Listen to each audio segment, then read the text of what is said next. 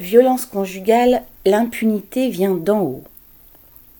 Le 20 août, le ministre de l'Intérieur Darmanin a annulé en catastrophe la nomination un mois plus tôt du nouveau chef de la gendarmerie de Nouvelle-Calédonie.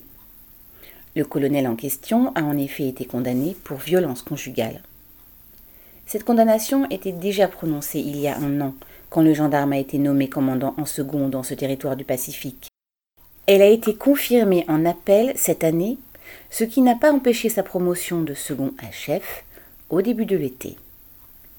Tout cela était connu de la hiérarchie militaire et du ministère de l'Intérieur, et même de Marlène Schiappa, adjointe de Darmanin, qui se targue de lutter contre les violences faites aux femmes.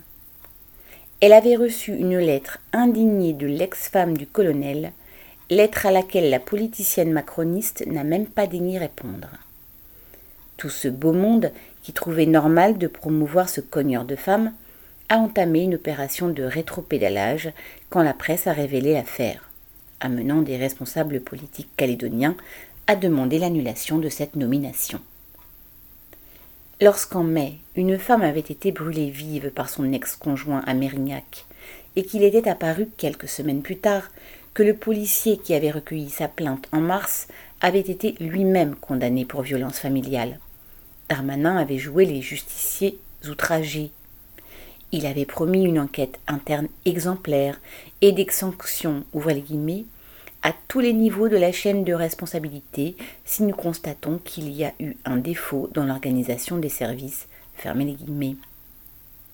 Or, dix jours auparavant, le colonel condamné pour violence conjugale était promu par son ministère. Une réalité qui se passe de commentaires.